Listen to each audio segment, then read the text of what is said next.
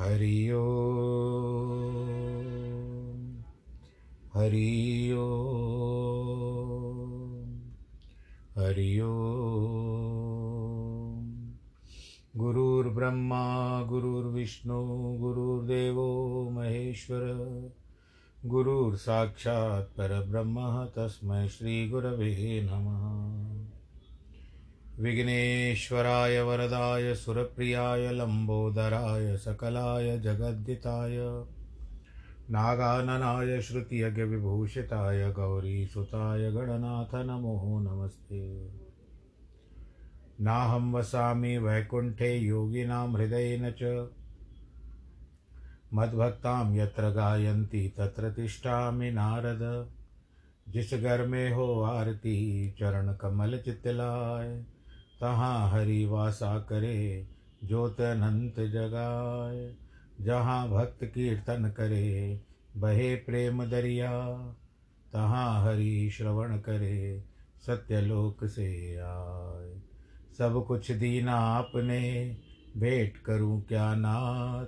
नमस्कार की भेंट लो, जोड़ू मैं दोनों हाथ। जोड़ू मैं दोनों हाथ। जोड़ू मैं दोनों हाथ।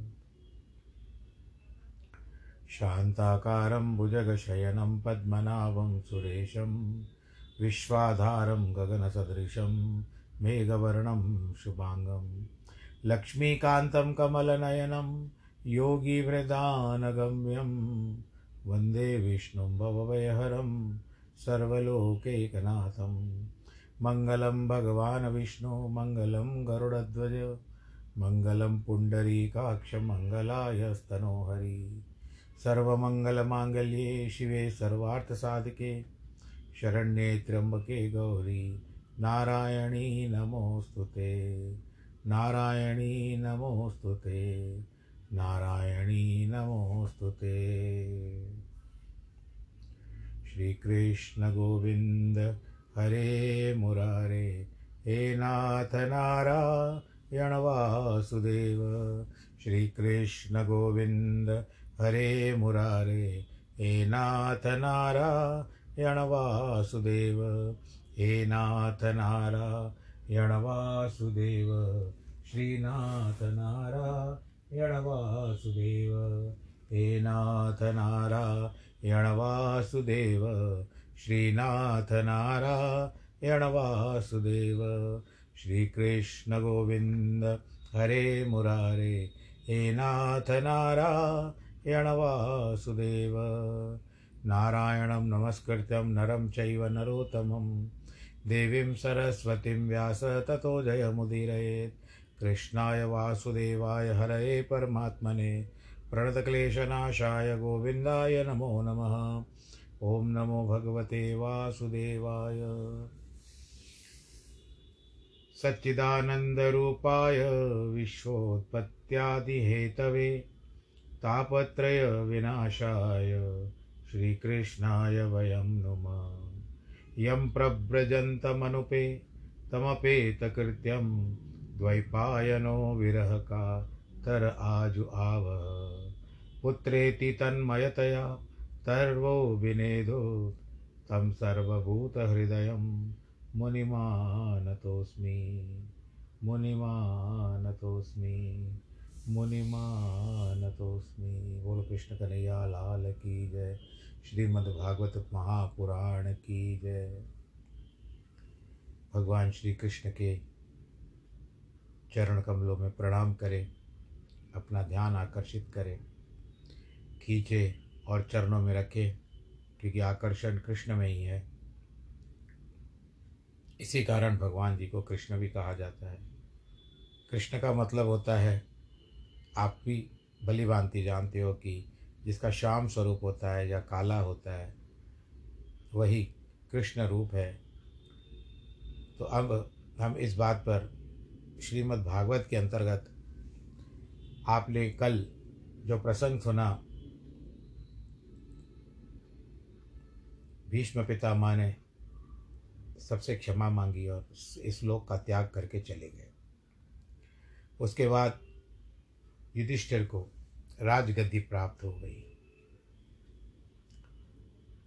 शौनक मुनि कहते हैं, हे सूत जी महाराज, जो अपने अधिक राज्य की इच्छा करते थे, उन अन्यायी दुराचारियों को मारकर धर्मधारियों में श्रेष्ठ राजा युधिष्ठर ने अपने भाइयों समेत वैरागी होकर के कैसे अपना समय व्यतीत किया, इसको आगे वर्णन करें। सूर्य कहते हैं, शौनक मुनि, कुरुवंश रूप दावानल से जले वंश को श्री कृष्ण को फिर अपनी कृपा दृष्टि से उत्पन्न कर हस्तिनापुर के राज्य में युधिष्ठर को प्रवेश कराकर अत्यंत प्रसन्न हुए। दावानल उसको कहते हैं, जो, जब वन में आग लग जाती है, बाँस जो रगड़ते रहते हैं आपस में, और आपको पता है ना, लकड़ियों के रगड़ने से चिंगारी निकलती है तो बस वो आग के रूप में कभी कभी परिवर्तित हो जाती है, उसको दावानल कहते हैं। अपने आप ही उत्पन्न हुई चिंगारी से जल गए। राजा युधिष्ठर, भीष्म पितामह, यदुनाथ, क्योंकि भगवान यादव कुल के जिस तरह से भगवान श्री राम को रघुनाथ कहा गया है, उसी तरह से भगवान श्री कृष्ण को यदुनाथ कहा गया है। भगवान का परम ज्ञान सुन करके सब भ्रम और भटक ना छोड़, श्री कृष्ण आश्रय से सब भाइयों समेत समुद्र पर्यंत पृथ्वी तक सब ब्रह्म प्रजा का इंद्र के समान पालन करने लगे। जब इच्छा होती थी मेघ बरसता था। सब पृथ्वी कामधेनु हो रही थी। गौओं से वज्र पूरित हो रहा था। नदी, समुद्र, परत, पर्वत, वन, वनस्पति, लता समेत सब औषधियाँ, सब ऋतुओं में इच्छा पूर्वक फलती फूलती थी। और राजा युधिष्ठर के राज्य में किसी जीव को किसी प्रकार की समय की मानसी व्यथा, रोग, शीत, गर्मी अध्यात्म आदिदेव, आदिभूत दुख दिखाई नहीं देते। जिस तरह आध्यात्मिक, आध्यादेव, आदिदेविक, आदि भौतिक ये जो दुख होते हैं त्रिशूल जिसको कहते हैं, वो कभी नहीं होते थे। द्वारकानाथ की देव की उष्णा नंदन अपने मित्र पांडवों के दुख दूर करने के लिए भगनी की प्रीति की इच्छा के कुछ दिनों तक हस्तिनापुर में वास करके, युधिष्ठर का सम्मति करके आज्ञा ले भेंट प्रणाम कर, वहाँ के पुरुषों से यथा योग्य मिलकर प्रणाम प्राप्त होकर श्री भगवान वासुदेव रथ पर बैठ गए। उस समय सुभद्रा, द्रौपदी, कुंती, उत्तरा, गांधारी, कृपाचार्य ये सब थे। नकुल सहदेव भी थे। भीम धौम्य ऋषि और मत्स्य सुता उत्तरा आदि के मोहवश मदन मोहन ब्रजनाथ बांके बिहारी के वियोग को नहीं सह सकते हैं। मत्स्य सुता सत्यवती का भी नाम है।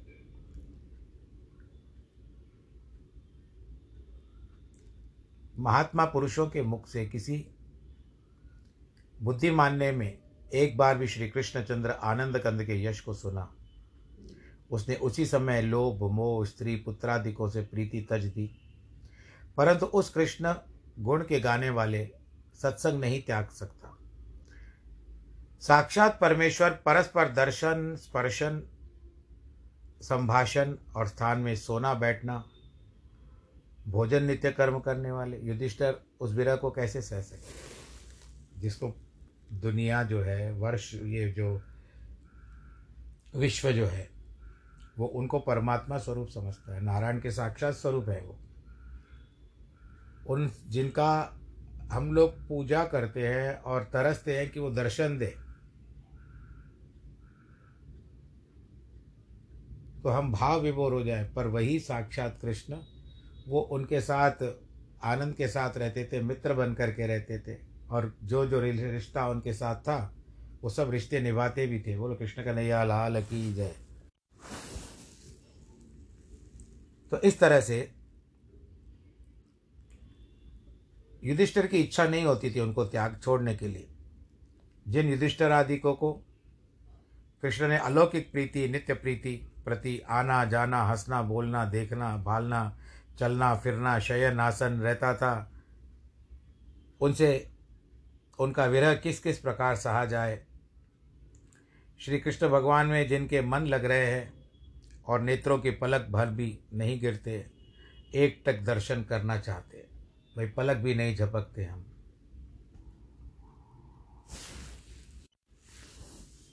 वे अति स्नेह के कारण प्रेम के जाल में बंधे हुए श्री कृष्ण की पूजा करने के लिए सामग्री लेने को यहाँ वहाँ तक चले। देव की सुत की यात्रा में किसी प्रकार का अमंगल न हो, इसलिए बांधवों की स्त्रियाँ उत्कंठावश आँखों में, आँसू आँखों में ही रोके। जहाँ था मृदंग शंख, वीणा, भेरी, रघोमुख धुंदरी घंटा, धुंधवी, बाजे, बड़े गंभीर शब्दों से बज रहे हैं उत्सव हो रहा है। कौरवों की स्त्रियाँ भी छज्जों पर बैठी हुई श्री मदन मोहन बांके बिहारी की प्रीति के जाल में फंस रही है। लज्जा की मारी मन ही मन मुस्कुरा रही है। क्योंकि कुरुवंशियों की जो भी स्त्रियाँ थी, लगभग उनके पति खत्म हो चुके थे। उन्होंने भी कृष्ण के रूप को देख कर के प्रेम और लज्जा से मुस्कुरा कर कृष्ण को क्यों देखा? पतिव्रता स्त्री अपने पति को प्रीति से लज्जा से अपनी मुस्कान देखती है तो इस तरह से भगवान जी के प्रति एक आस्था है, विश्वास है। क्यों? हँसी इसका पता नहीं। परंतु प्रभु में एक आस्था होती है। भगवान श्री कृष्ण की जय जयकार करती है। श्री कृष्ण पर, चंद्र पर सुगंधित पुष्पों की वर्षा होती है। महाहर्ष से श्री कृष्ण के ऊपर श्वेत छत्र अर्जुन लगाए खड़े हैं, जिसमें सुंदर रत्नों की डंडी और मोतियों के गुच्छे लटक रहे थे। परम अद्भुत पंखा उद्धव और सात्विकी हाथ में लिए पवन कर रहे थे। पुरुषोत्तम पुष्प पर पुरुषोत्तम पुष्पों की वर्षा मार्ग होती चली जा रही थी। रास्ते में डालते जा रहे थे, फूल डालते जा रहे थे। उस समय शोभा का कौन वर्णन कर सकता है? निर्गुण सगुण परमेश्वर हैं जो अनेक अनेक रूपों के, रूप के योग्य सत्य आशीर्वाद जहाँ तक ब्राह्मणों के मुख से सुनाई पड़ते थे। मन लगाए कौरवेंद्र युधिष्ठर के पुर की स्त्रियों के परस्पर कहे मनोहर वचन मन को मोह लेते थे। उत्तम आत्मा में निश्चय करके पुरातन एक पुरुष से ये हुए। समस्त जगत जिनकी देह में, गुणों में आगे जिनका जन्म, निशा में जो शक्ति, उस समय आँखें न मीची, वही पूर्ण परमात्मा है। अपने वीर से प्रेरित, सबकी जिलाने रच, जिलाने रचने वाला, वाली प्रकृति को नाम रूप जिस आत्मा व्यापक में नहीं हो सकते, उनका रूप, नाम, विधान माया से स्थिर हो गए। निश्चय यही है कि जिनके पद बड़े बड़े जितेंद्रिय विवेकी देखते हैं, वही श्री विजर व्रजराज नंद सब जीवात्माओं को शुद्ध करने वाले हैं। वे ईश्वर का ही स्वरूप है। जिनकी सतकथा सखाओं ने और वेदों में गुफिया के नामों से इतनी इनकी एकांत बातें जानने को कही गई है कि वे एक परमात्मा अपनी लीला से संसार की उत्पत्ति, पालन और संहार करते हैं। परंतु इस विश्व में आसक्त नहीं होते। जब तामसी बुद्धि वाले राजा पृथ्वी पर अधर्म से राज्य करते हैं, तब पर ब्रह्म परमात्मा सात्विक रूप धारण कर निसंदेह संसार स्थिति के लिए युग युग में अपना रूप धारण कर ऐश्वर्य सत्य प्रतिज्ञा, यथार्थ वार्ता, भक्तों पर कृपा कर आदि अद्भुत कर्म करते हैं। यह यादव कुल अत्यंत श्लाघा करने योग्य है।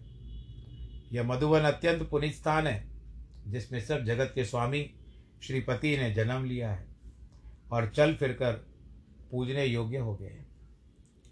यह द्वारकापुरी पुण्य यश कर्त्री और स्वर्ग के यश को तिरस्कार करने वाली है, जिसपे नित्य अनुग्रहित दृष्टि और मधुर मुस्कान युक्त श्री कृष्णचंद्र को उनकी प्रजा देखती है। हे सखी, जिन स्त्रियों को इन्होंने पाणी ग्रहण किया था, किया है, निश्चय ही उन स्त्रियों ने जन्म जन्मांतर के व्रत, स्नान, हवन से ईश्वर का पूजन किया है। उनको क्या आवश्यकता है? साक्षात नारायण उनके पति हैं, कृष्ण के रूप में। न जाने उन्होंने क्या किया होगा। जिनके अधरामृत में अपने अंतकरण को लगाकर ब्रजबाला बारंबार मोहित होती थी।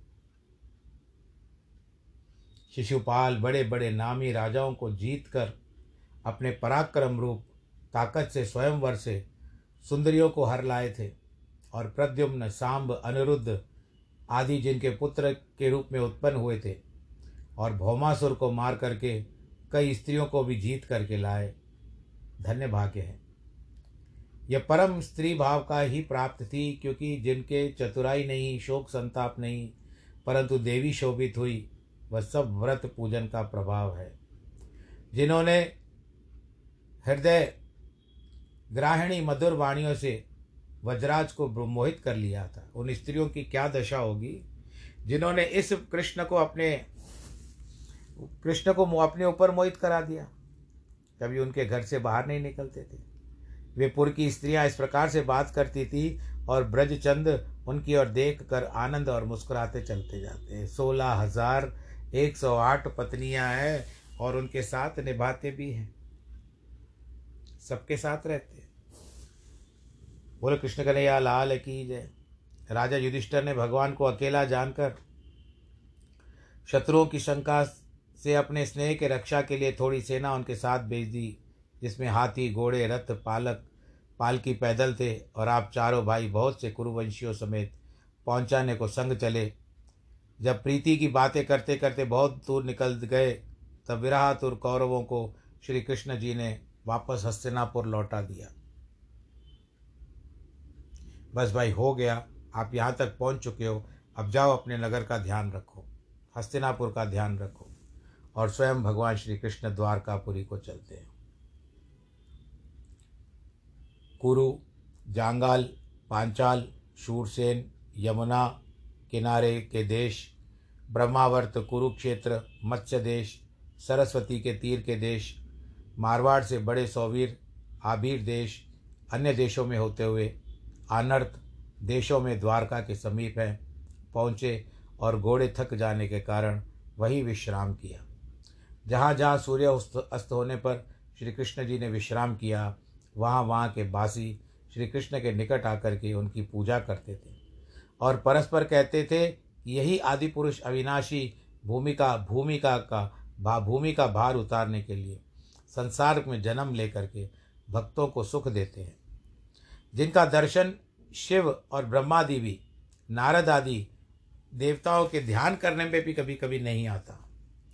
आज हम उनका दर्शन कर रहे हैं, हमारे बड़े भाग्य है। धन्य भाग हमारे हैं।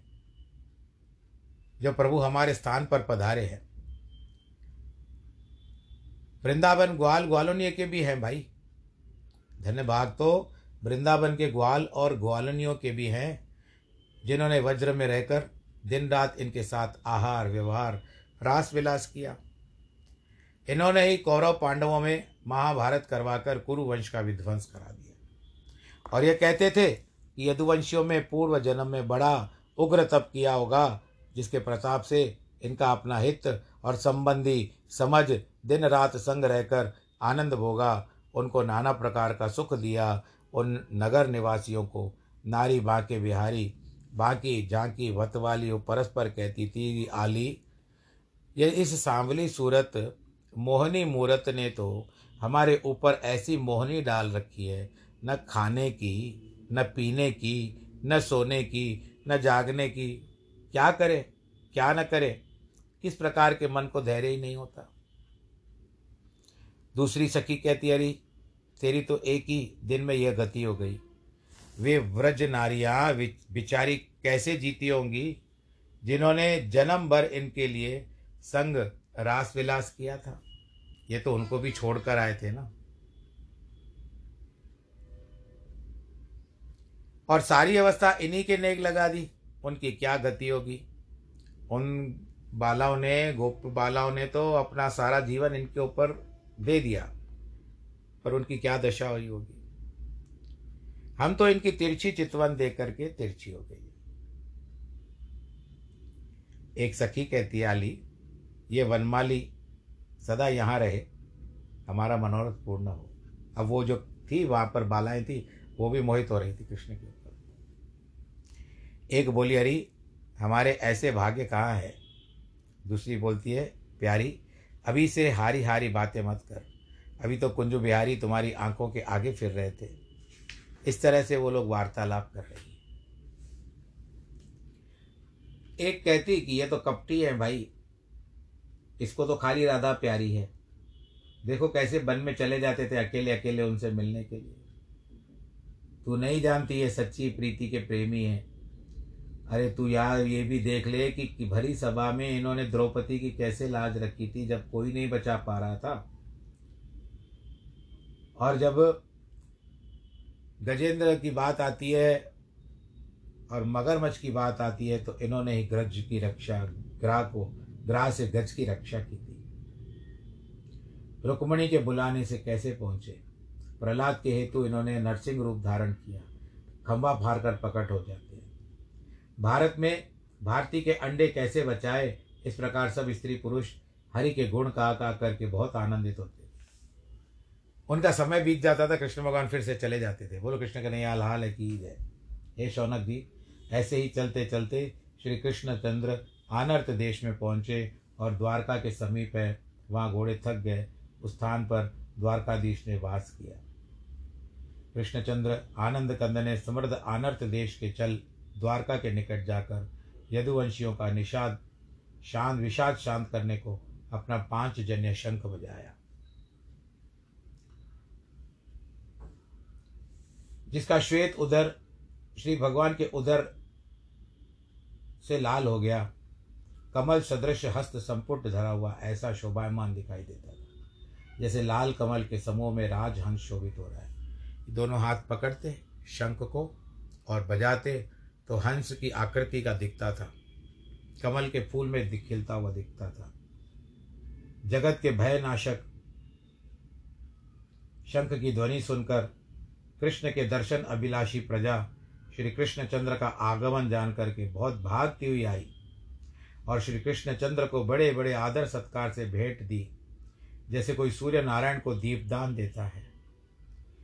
भगवान तो आप अंतर्यामी, पूर्ण काम है। निज लाभ से नित्य प्रसन्न होते हैं। प्रसन्न वदन से अत्यंत हर्षित होकर गदगंट गदगद कंठ से मधुर वचन बोले। जैसे सुहृत रक्षक पिता से मालक मीठे बोल बोलते हैं, हे नाथ, ब्रह्मा, शिव, सनकादि, देवता, इंद्रों से नमस्कृत कुशल की इच्छा वालों को परम आश्रयदायक, जहाँ काल का सामर्थ्य नहीं, ऐसे आपके चरण कमलों में हम प्रणाम करते हैं। बोलो, कृष्ण कन्हैया, लाल की जय। जब आप स्तुति सुनते हो तो आपका भी कर्तव्य है, मेरा भी कर्तव्य है कि हम उनको नस्तम, नतमस्तक हो जाए, उनके समक्ष। उनकी छवि के जो भागवत में चल रही है, उसमें सब लोग विभिन्न प्रकार की स्तुति कर रहे हैं तो हमको भी आनंद आना चाहिए। हे विश्व भावन यानी सारे संसार को भाने वाले, हम सबकी उत्पत्ति आपसे ही तो है। आप ही माता हो त्वमेव माता च पिता त्वमेव त्वमेव बंधु च सखा त्वमेव। त्वमेव विद्या द्रवणम त्वमेव त्वमेव सर्वम मम देव देव हे प्रभु, आप सतगुरु हो। त्रिलोकी के चर अचर के लिए श्री कृष्ण भगवान ने अवतार नहीं लिया था। जब देवताओं को राक्षसों ने बहुत दुख दिया तब विष्णु भगवान ने कुछ दिन परांत श्री कृष्ण का अवतार धारण कर चर अचर की रक्षा की और यदुवंशियों की रक्षा की तो सब प्रकार से निष्दिन करते रहे थे।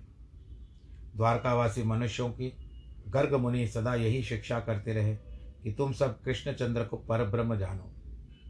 इनके अधिक और कोई दूसरा देवता इस त्रिलोकी में नहीं है। इस प्रकार गर्ग मुनि के कहे हुए वाक्य सब प्रजा ने अपने अपने हृदय से बसा लिए। त्रिलोकी के सब पदार्थों की हृदय से त्याग दिया। वेद शास्त्र के अनुसार चलने लगे, यह कर्म करना योग्य है, यह करना योग्य है इस प्रकार से। तो ये कहते हैं, प्रभु, आप हमारे गुरु हो, आप हमारे परम देवता हो, जो हम सब तुम्हारी सेवा करके कृतार्थ होते हैं। हमको अच्छा आनंद आता है, आनंद आता है आपकी सेवा करने में। स्वर्गवासी देवताओं को तो दूर से ही दर्शन होता है। जिससे ये सब प्रकार की सुंदरता और प्रेम भरी मुस्कान मनो और वचन, बाकी चितवन सहित आपके सुख दे महासुख देते हो। आपका दर्शन सबको सुख देता है। हम ऐश्वर्यवान हो जाते हैं। हे अम्बुजाक्ष अम्बोज कमल के फूल को कमल को कहते हैं तो भगवान को कमल नयन भी कहते हैं तो उसका एक पर्यायवाची शब्द है अम्बुजाक्ष हे अच्युत, यानी आपकी जो स्थान है वैकुंठ में शीश शेर, जो क्षीर सागर में है, शेषनाग के ऊपर। आप कभी भी वहाँ से च्युत नहीं होते, यानी अलग नहीं होते तो इसके लिए आपको अच्युत बुलाया जाता है। जब सब हस्तिनापुर को अथवा मथुरा को, अपने इष्ट मित्रों को देखने को पधारते हो, वह समय करोड़ वर्ष के समान हमको व्यतीत होता है। आप चले जाते हो ना तो ऐसा लगता है एक एक पल भारी पड़ता है।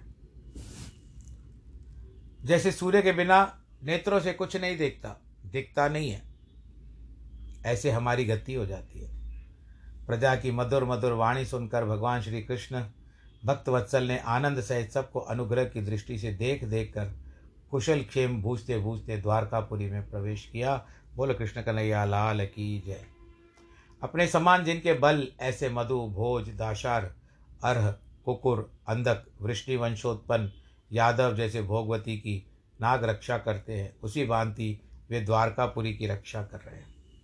जिस द्वारकापुरी में सब दिन वसंत ही ऋतु रहती है, सब प्रकार के जिसमें वन, उपवन, आराम शोभित है, जिसमें सब ऋतुओं के पुष्प खिले हुए हैं। पुण्यदायक वृक्ष लता मंडप शोभित है, फल प्रदान हो वह उद्यान कहलाता है। पुष्प प्रदान हो वह उपवन कहलाता है। ध्यान से सुनिए। जो जहाँ पर फल अधिक उगते हैं, उत्पन्न होते हैं, वो उद्यान कहलाता है और जहाँ पर पुष्प ज़्यादा होते हैं, उसको उपवन कहते हैं। खेलने के अर्थ जो वन है, उनको आराम कहते हैं, जहाँ शोभित है। और तालों में कमलों की शोभा न्यारी हो रही थी। गोपुर द्वार मार्ग में उत्सव हो रहा है। तारण बंदर बार तोरण और बंधन बार बंदे हैं। चित्रित चित्र विचित्र गरुड़ चिन्ह से अंकित ध्वजा लग रही थी। जयदायक यंत्र जिसके कड़े ऐसे बड़े बड़े झंडे जहाँ तक फहरा रहे थे, जिनकी ओट से धूप समीप नहीं आ सकती थी।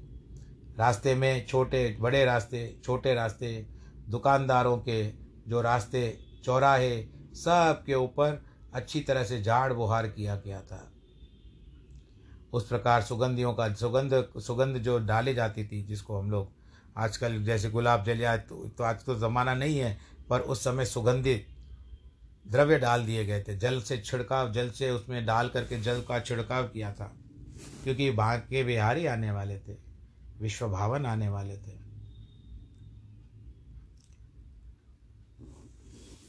फल पुष्प अक्षत दूरवा अंकुर जहाँ तहाँ बिखरे हुए मंदिरों के द्वार द्वार पर ददी अक्षत, चंदन, पान, सुपारी, फल, फूल, कंचन के कलश, बलिदान, धूप, दीप शोभा दे रहे हैं। ऐसे द्वारकापुरी की शोभा हो रही है। आप थे या नहीं थे? या मैं था उस समय? मुझे पता नहीं है। पर इस बात का विश्वास है कि हम अवश्य थे। इसके लिए तो बार बार हमको ये कथा प्राप्त हो रही है। उस समय देवकी नंदन का आना सुनकर महाबुद्धिमान वसुदेव, जो उनके पिता थे, अक्रूर उग्रसेन, अद्भुत पराक्रमी बलराम, ये सब आए। प्रद्युम्न, चारुदेशन, जाम्बवती के सुत सांब, अत्यंत हर्ष के समय शयन, आसन, भोजन त्याग करके चल दिए कृष्ण आए हैं। एक गजेंद्र आगे कर, यानी एक हाथी को आगे कर, ब्राह्मण मंगल गाते हुए शंख बजाते हैं। ब्राह्मण वेद का पाठ करते हैं, गंभीर शब्द से कर रहे हैं। रथ पर बैठ करके श्री कृष्ण को देखकर नमस्कार दंडवत करके स्तुति करने लगे। जो बड़े बड़े यादव थे, वे कृष्ण से भेंट करके बहुत प्रसन्न हुए। हज़ारों वैश्याएँ श्री कृष्ण के दर्शन के लिए रथ पर बैठ कर आई, जिनके सुंदर सुंदर कपोलों पर कुंडल अद्भुत शोभा दे रहे थे। नवरस जानने वाले, तट ताल के संग नाचे नर्तक गाने वाले गंधर्व, पुराण वक्ता सूत वंशों के जानने वाले मागध जैसे देखकर कहे कि हे वे बंदीजन यह सब यदुनाथ के अद्भुत अद्भुत चरित्र गाते हैं। श्री कृष्ण जी ने गुणियों और पूर्वासियों को आता देखकर यथाविधि सादर सम्मान किया।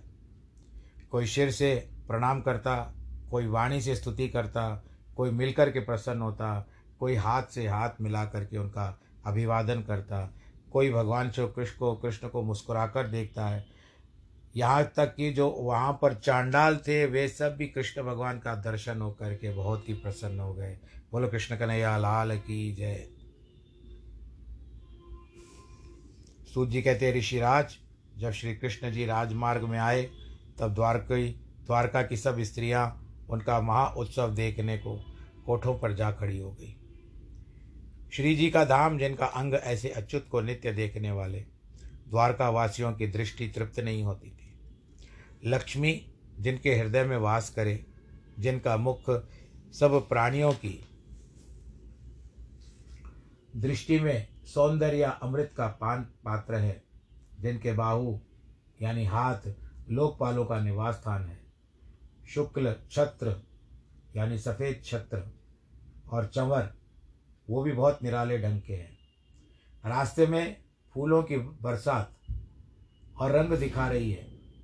शाम अंग पर, भगवान जी के श्याम अंग पर पीताम्बर और वन की माला छवि भी एक प्रकार की है। ये सब छवि मिलकर ऐसी ज्ञात होती है। मानो सूर्य, तारागण इंद्रधनुष बिजली, ये सब एक संग भगवान जी के पास आकर विराजमान हो गए। शुक्ल छत्र से सूर्य की उपमा दी पुष्प वृष्टि से नक्षत्रों की, चंद्रमा सम ब्रह्म मंडलाकार चमर की, धनुष से वनमाला की बिजली से पीताम्बर की, इसको अद्भुत कहते हैं। राजभवन में आकर के अपनी माता से मिले, फिर पिता के मंदिर में जाकर पिता को दंडवत करके शिव से सातों देव की, आदि माताओं को आनंदित देकर वंदना की। उन्होंने पुत्र को गोदी में बैठाया। स्नेह से हर्ष विवल होकर दाहिने नेत्र से जल सींचा। पीछे हस्तिनापुर का कुशल पूछा महाभारत का वृत्तांत और पांडवों का विजय, सब ब्यौरे से साथ कृष्ण के मुख से सुना। बोल कृष्ण कन्हैया, लाल की जय। भगवान श्री कृष्ण ने सारी घटनाओं का विवरण उनको दे दिया। पांडवों की विजय सुनकर के वसुदेव देव की बहुत प्रसन्न हुए।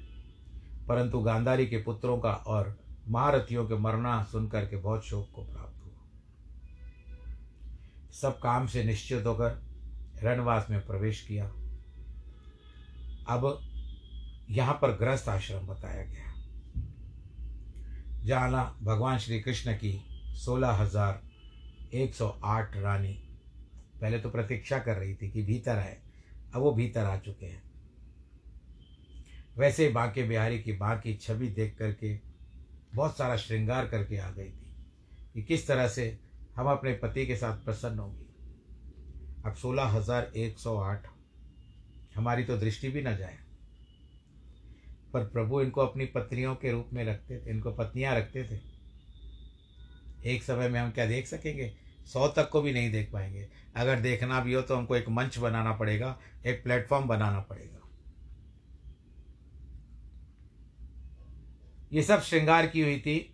याज्ञवल्क स्मृति में लिखा है कि क्रीड़ा करना, मलकर सिर धोना, समाज में जाना, उत्सव देखना हँसी करना पराय घर जाना, जिसका पति परदेश में हो, उस स्त्री को ये छः छः काम त्याग करने चाहिए। सूत जी कहते हैं, शौनक आदि ऋषियों, जिनका श्री कृष्ण के में अत्यंत प्रेम है, वे पुत्रों से दृष्टि अंतकरण अपने पति से आखिर मिल ही गई और उनसे मिलने के पश्चात, यहाँ तक मैं आपको बता दूँ कि भगवान कृष्ण ऐसी लीला करते थे कि वो ऐसे नहीं भाई, अब तेरी बारी आई, अब तेरी बारी आई। नहीं, भगवान श्री कृष्ण सोलह हज़ार एक सौ आठ। उतने ही रूप धारण करते थे और सबके साथ एक ही समय में मिलते थे। यह थी कृष्ण की लीला। बोल, कृष्ण कन्हैया, लाल की जय। और सब रानियाँ यही समझती कि मुझसे मिले पहले, प्रथम मुझसे मिले, सर्वप्रथम मुझसे पहले मिले। पर प्रभु वो है, वो एक ही एक ही समय में सबसे मिलते थे। संसार की भगवान जो संसार चलाता है, उनके समक्ष सोलह हज़ार एक सौ आठ रानियाँ क्या है? परंतु भगवान उनका मान सम्मान अवश्य करते थे। यद्यपि श्री कृष्ण इनके पास है, एकांत में रहते तो भी इनको चरण को नवीन नवीन संगम क्षण में कौन भूलेगा? जिनके समीप चंचल लक्ष्मी भी नहीं जाती पृथ्वी पर भार रूप जिन राजाओं के जन्म, उनकी अक्षोनी सेना चारों ओर तेज फैल रहा था, ऐसे राजाओं का परस्पर वैर कराकर वध करा दिया। और आप उपराम को प्राप्त हुए, जैसे बाँस के वन में आपस में बाँस घिस घिसने से अग्नि उत्पन्न हो जाती है और वन को जलाकर शांत हो जाती है। वह अपनी माया से मनुष्य लीला को करने में अवतार धारण करते हैं। स्त्री रत्न समूह में स्थित भगवान प्राकृत सांसारिक जीवों का स्मरण भी करते हैं। जिन स्त्रियों के गंभीर अभिप्राय मनोहर वचन, सुंदर लाज सहित हास्य से ताड़ित महादेव जी ने मोहित होकर अपना पिनाक धनुष त्याग दिया था। ऐसे ये स्त्रियाँ श्री कृष्णचंद्र की इंद्रियों के वश करने से कपट भाव से समर्थ न हुई। उन श्री कृष्ण के ये प्राकृत लोग, अपने सदृश, अपना साथी, अपना मित्र मनुष्य ही मानते हैं। वो सब उनको अपना पति ही मानती है। आपको पता है, सोलह हज़ार एक सौ आठ रानियों के साथ रहने के बाद भी भगवान श्री कृष्ण को योगेश्वर श्री कृष्ण कहा गया है। यानी जो योगियों के भी ऊपर योगी है। वे प्रभु है, ईश्वर की यही ईश्वरता है कि माया में स्थिर होकर असत सुख दुख आदि माया के गुणों में लिप्त नहीं होना, क्योंकि रची हुई माया है। आप लोग कभी कभी कुछ गेम करते हो और एक जानकार होता है, वो एक खेल दे देता है। जब खेल दे देता है तो जो सामने वाले, जो अज्ञानी है, जिनको खेल नहीं आता, वो उसको बहुत प्रकार से, सभी कोणों से देख विचार करते हैं कि ये खेल इस तरह से होना चाहिए, यह खेल इस तरह से होना चाहिए। ये खेल इस तरह से होना चाहिए। आपस में मंत्रणा करते हैं और किसी न किसी निष्कर्ष पर पहुँचने का प्रयत्न करते हैं। परंतु जिसने आपको खेल दिया है उसको पता है कि इस खेल का उत्तर क्या होगा। खेल में जो प्रश्न जो भी दिया है या ऐसा कोई खेल दिया है ऐसा जो कहते हैं कि आपको कुछ ऐसा आ, क्या कहते हैं भाई मुझे इस समय तुरंत याद नहीं आ रहा है। कुछ ऐसा अनुसंधान करने के लिए दे दिया है आपको, जिसके कारण आप उसको खोलने की खोलने का प्रयत्न कर रहे हो। लेकिन फिर भी आप उसमें उलझते जाते हो। यहाँ से देखोगे तो ये कौन अटक जाएगा, वहाँ से देखोगे तो वो कौन अटक जाएगा। पर जिसने आपको दिया है, वो एक रूप शांत चित्त रहता है आनंद के साथ, क्योंकि उसको उत्तर का पता है। बोलो, कृष्ण कन्हैया, लाल की जय। पर ये सभी के अंदर नहीं आती, सभी के ऊपर नहीं रहती। ये जिसके ऊपर प्रभु की दया होती है, कृपा होती है, उसी के ऊपर। बुद्धि ब्रह्मांड दे पर कहने का तात्पर्य है कि बुद्धि भी हो, सयाने भी हो, परंतु कभी भी अपनी बुद्धि का, अपने प्रभाव का उसको घमंड नहीं करना चाहिए। आप लोग मेरी बात को मानते होंगे। मानते हो ना? कि जो भी दिया है, ये प्रभु ने आपको दो हाथ दिए हैं, दो पैर दिए हैं, आँखें दी है, मुख दिया है, नाक दी है, कान दिया है। है आँख वो जो शाम का दर्शन किया करे, ये सारी बातें दी है आप। अभिमान भी दिया है। अभिमान तो अपने आप ही आता है। अभिमान आ गया है आपको। अपने आप को सुंदर समझते हो। परंतु उस श्याम सुंदर के समक्ष किसी की भी नहीं चलती। एक बंसी क्या बजा देगा? आप सबकी खटिया खड़ी हो जाएगी, बोल कृष्ण कन्हैया, लाल की जय। तो इस तरह से नम्रता, शील स्वभाव, यही सब हमको होना, आना चाहिए कि किस समय में किस तरह से है। हाँ बस आपको वो बात अलग हो जाती है, क्रोध वगैरह करना, वो बात अलग है। परंतु वास्तविकता में यदि भगवान के पास जाओ तो नम्रीभूत। आप भगवान जी को प्रणाम करते हुए जाओ। हाथ जोड़ करके उनकी मंदिर में जाओ। उनका दर्शन करो, उनका अवलोकन करो। कहा जाता है कि सर्वप्रथम भगवान के चरणों को देखना चाहिए कि इन्हीं में शक्ति है। फिर अंत समय में मुख पर आना चाहिए। तो इस तरह से, क्योंकि स्त्रियों को, भगवान श्री कृष्ण के स्त्रियों को बहुत समय हो गया था तो विरह में व्याकुल थी और उनको अपना पति मानती थी। जैसे अहंकार वृत्ति युक्त बुद्धि है, ईश्वर को स्वाधीन मानती है। तो आज के कथा का प्रसंग समाप्त करने का समय आ गया है। आपको थोड़ा सा ये लगा होगा, पर स्तुति है भगवान जी की। आप जितनी बार सुनेंगे, आपको आनंद होगा। तो उस समय कितना, जो भी मार्ग थे, कितने अच्छे थे, स्वच्छ थे, सुंदर थे, और भगवान जी की कैसे स्तुति की जाती है। आप भले बार बार सुनो, भागवत सुनने का यही आनंद आता है। पर अपना ख्याल रखें, करुणा का समय चल रहा है। हाथ ज़रूर धोए, मास्क ज़रूर लगाएँ भीड़ भाड़ के इलाकों से बचें और आज जिनके जन्मदिन और वैवाहिक वर्षगांठ है, उनको ढेर सारी बधाई। ईश्वर आप सबको सुरक्षित रखे। आप सबको मैं ये बताना चाहता हूँ कि आज 21 तारीख है, मार्च का महीना है और 2021 का साल। और आज जो श्रृंखला हुई, वो चौदहवीं श्रृंखला पूरी करते हैं। सर्वे भवंतु सुखिना सर्वे संतु निरामया, सर्वे भद्राणी पश्यंतु माँ कश्चित दुख भाग भवेद नमो नारायण।